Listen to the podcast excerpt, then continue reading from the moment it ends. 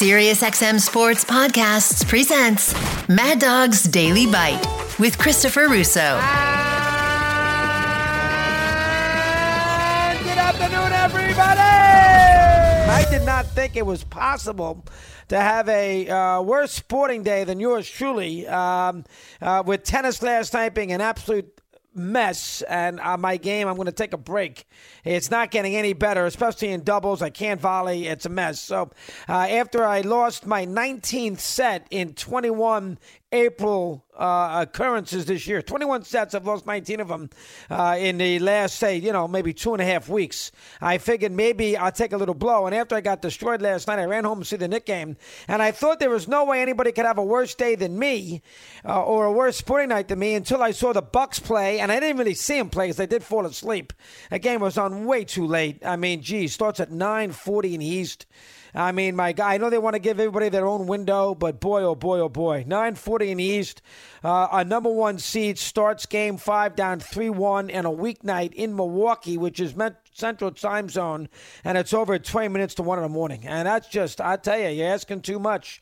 Uh, even though it is an intriguing first rounder and it's the number one seed in big trouble, but boy, oh boy, that's asking a lot of the basketball fan to stick with it, and I could not do it. I just didn't have it in me. Uh, I was half asleep by eleven thirty, uh, but listen, followed it pop properly, know exactly what occurred late in the game, and as again, back to the original premise, I didn't think it was possible to have a worse day than me until I uh, saw Giannis's performance in this game, which included missed free throws and one for nine shooting in the fourth quarter, where they blew a sixteen-point lead, and the Bucks go down Uh, in a one eight matchup as far as the N B A Eastern Conference is concerned, and Miami moves on to play the Knicks now in Game one on Sunday. And it's hard to believe that the Bucks lost this series. There's a variety of reasons. Let's first give you the history.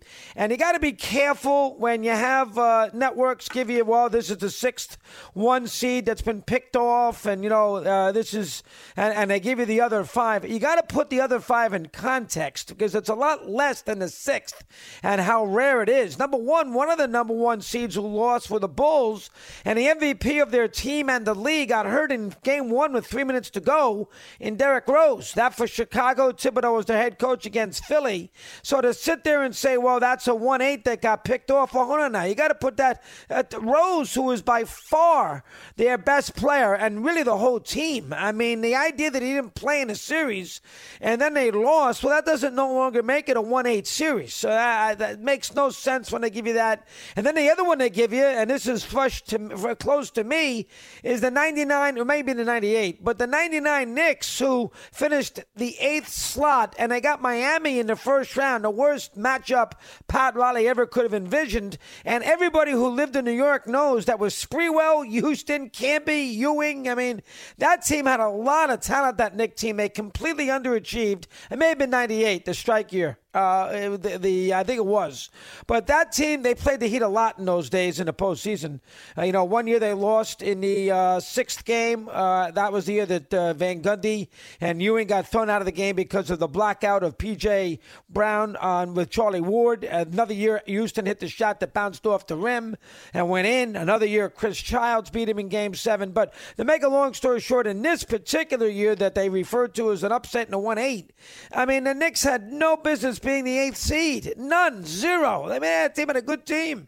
And they and they underachieved all year in the regular season. Van Gundy and Grunfeld didn't like each other because, you know, the Camby scenario and everything else and how Jeff was utilizing Grunfeld's selections. Checketts had to get in the middle of it half the time, and eventually he fired Grunfeld because Jeff and Grunfeld could not work together. So that was a mess. I'm not sure if it was the same year that he had to fire him. But the bottom line is the Knicks no way were the eighth seed.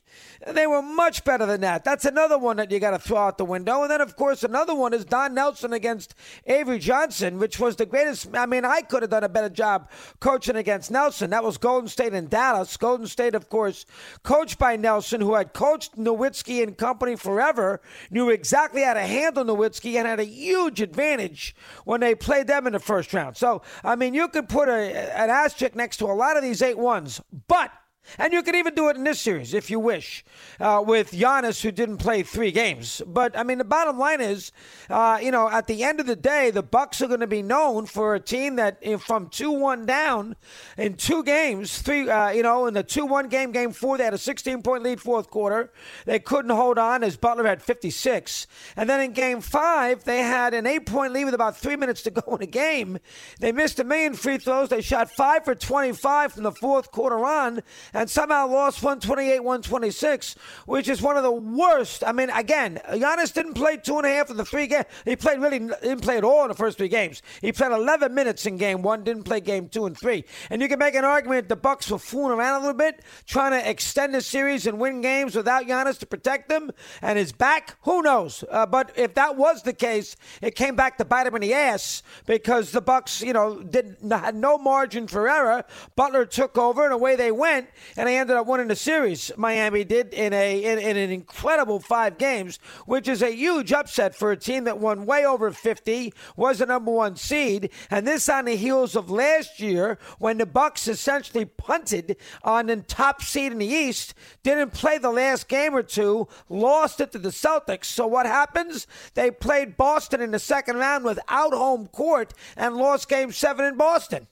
This year, if you want to sit there and say they kind of maneuvered with, uh, a t- uh, you know, with Giannis, who did not play uh, Saturday in Miami, but ended up playing Monday and Wednesday when they were in dire straits. Uh, I should say, let me change that. Yeah, that's correct. Monday and Wednesday, down two one Monday, and then, of course, last night, in dire straits, and they ended up losing a series. They had no margin for error. Partly because of Butler, partly because the Bucks played no defense, were horrifically coached in the last, uh, in the fourth quarter of these games, terribly yesterday. Uh, you know, Budenholzer not calling a timeout with a half a second left, uh, not getting a shot off at the end of overtime, where the game was already sort of philosophically lost already, psychologically defeated, because the Bucks had nothing in the O T. But the bottom line is, I mean, uh, it's a horrendous loss, and it might cost Budenholzer his job. Now, he won a championship two years ago, so he might survive, but, I mean, he did not distinguish himself by any stretch of the imagination. Never could corral Butler, who had forty-two last night. I mean, Butler had ninety-eight points in the last two games. And I didn't see a lot of double teams. I can tell you that. Uh, now, listen, I went to bed last night, and it was ninety-six eighty-one. I think that was the score. Um... I'm pretty sure it was. Uh, ninety-six eighty-one with a minute thirty or so to go in the third quarter. That's when I fell asleep. And they were in good shape. And I said, all right, and with game six, I'm ready to go Friday night, and then the Bucks collapse and fall apart. And then Giannis, you know, listen, he's a good kid. I hate to pick on him. But then he makes a big deal in the postgame, getting all upset at a question from the reporters, one in particular who we're trying to get on today. Well, do you consider, uh, you know, this basically a wasted season? And Giannis goes on and on and on about this good days and bad days, no season is wasted, blah, blah, blah. Earth to Giannis, all right? Yeah, you played fifty-eight games in a regular season. You don't play a full slate of games. Very few of these big players do anyway. Uh, you know, Butler doesn't as well. And the regular season in the N B A is a complete farce. Everybody knows it. That's why they're trying to do this play-in tournaments. They've inst- instituted that. That is why they're trying to come up with an in-season tournament with a lot of money involved just to keep a little more juice in its regular season. N B A regular season basketball is a complete waste of time. It never used to be this way because, you know, the Jordans and folks like that played eighty games, earned the one seeds, and never lost. Now, these teams, you know, don't really care what seed they end up in. You know, rest their players so you don't know exactly who's good and who's not good at the end of the year, and that is why you have some surprises in these playoffs. That's a big reason why, because you don't get a real feel. I mean, Golden State's a sixth seed with forty-four wins. Look how well Golden State's playing. Clippers, you know, I know those two guys never play. You know, they were the uh, they were the five. I mean, uh, Clippers were the five seed. Uh, LeBron, seventh seed. I mean, it's you go on and on and on about some. You know, Miami won forty-three games in a lousy division, forty-four games. So uh, you go on and on and on, left and right here, all you want. Uh, you know, uh, of uh, of uh, of post. But Giannis is absolutely crazy when he says, well, this season was a su-. No, it's not a successful season. The N B A, uh, the regular season is a complete waste, and all it is is an exhibition, and it's worse now than ever been. All it is is a complete exhibition, eighty-two-game, six-month slog through five months before you get to the good stuff, which is the postseason. And, and there has been some good stuff. I mean, it's going to fizzle here, and it's not going to turn out to be quite as exciting because you're not going to have as many game sevens. I mean, the Cavs didn't respond. The Bucks didn't respond. I mean, Sacramento, you wanted them to win last night to make Golden State have to win two pressure games in a row. That didn't happen. So, I mean, there's not as much drama now as we thought we could get for over the weekend where you get two or three game sevens. And I don't know if you're going to get any game sevens now, which is, which is, you know, you got Memphis, you got a chance for a game seven. Sacramento got to win a game on the road in a game seven. Atlanta would have to beat the Celtics tonight in a game seven. But, I mean, for the most part, you're not going to get that, which is unfortunate. Which is unfortunate. But, uh, again, there's no way a one seed losing to an eight seed, was it the sixth time in the history of the N B A? And if you take away the two or three things I just mentioned, it's really the third or fourth time.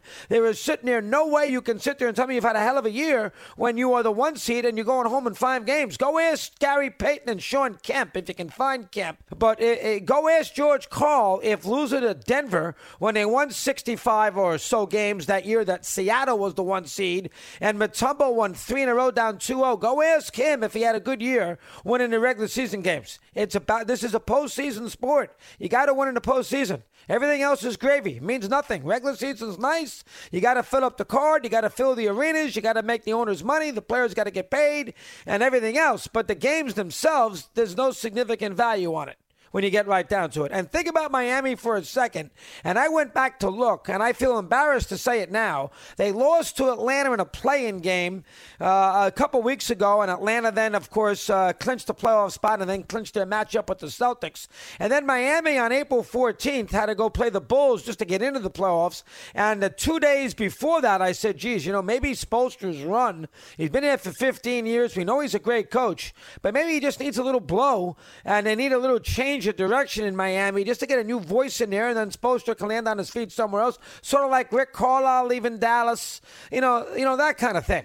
And uh, and I now I look like a complete fool because Miami's turned around and they trailed the Bulls by three with three oh seven left the following game on the Friday and at fourteenth when I was sitting there at Springsteen looking at the scores, and the Bulls led ninety to eighty-seven with the ball with three oh seven to go in regulation.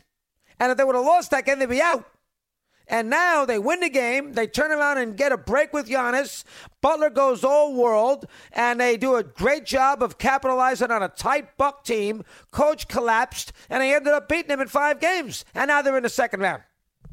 So good for Miami. Good for Miami. Two years ago, uh, last year, a ball in the air to beat the Bulls, to knock them out. Uh, to beat the Bulls, to beat the uh, Celtics, to knock them out and go to a final. The year in the uh, bubble, they got to a championship round. So, I mean, you know, they've done a hell of a job, and this is a hell of a win. But if you're Milwaukee right now, you're sick. You're absolutely sick. You had this year. Now, listen, I mean, again, Giannis played fifty-something games. You had this year here where you were the one seed, and you had rest, and you were raring to go, and you looked like you were in great shape. Middleton and Holiday and Lopez and Giannis and everything else. You won a championship two years ago. You didn't have Middleton with you on your team last year, and so that's an excuse. You didn't have Game seven on the road. That is also an excuse. And you figure, all right, well, well we'll redeem ourselves. And even when Giannis got hurt and didn't play for three games, even at two one, you had a sixteen-point lead in Game four. You figured that the stars were okay and you're going to be in good shape. And you'll get out of a tougher series than it should have been, but you're surviving the first round. And then thirty-six hours later, you blow your second double-digit lead in the fourth quarter, and then you go home. And then Giannis is trying to tell the media, well, we've had a good year. No, you haven't. No, you haven't. You have not had a good year. You want to tell me Cleveland's had a decent year because they won fifty-one games. You know, they had a good regular season. They were a four seed. Mitchell, young, learning experience. Maybe. Uh, they were embarrassed by the Knicks, but maybe I could buy it. Maybe. I, you want to tell me Sacramento at the end of the day had a good year? Maybe I can buy it. If they lose to Golden State, maybe I'll give you a break. Not the Bucks. Want more Chris Russo? Listen to Mad Dog Unleashed weekdays from three to six p.m. Eastern on Mad Dog Sports Radio, Sirius X M Channel eighty-two. Mad Dog's Daily Bite is part of the Sirius X M Sports Podcast Network. If you've enjoyed this episode and want to hear more, please give a five-star rating and leave a review. Subscribe today wherever you stream your podcasts.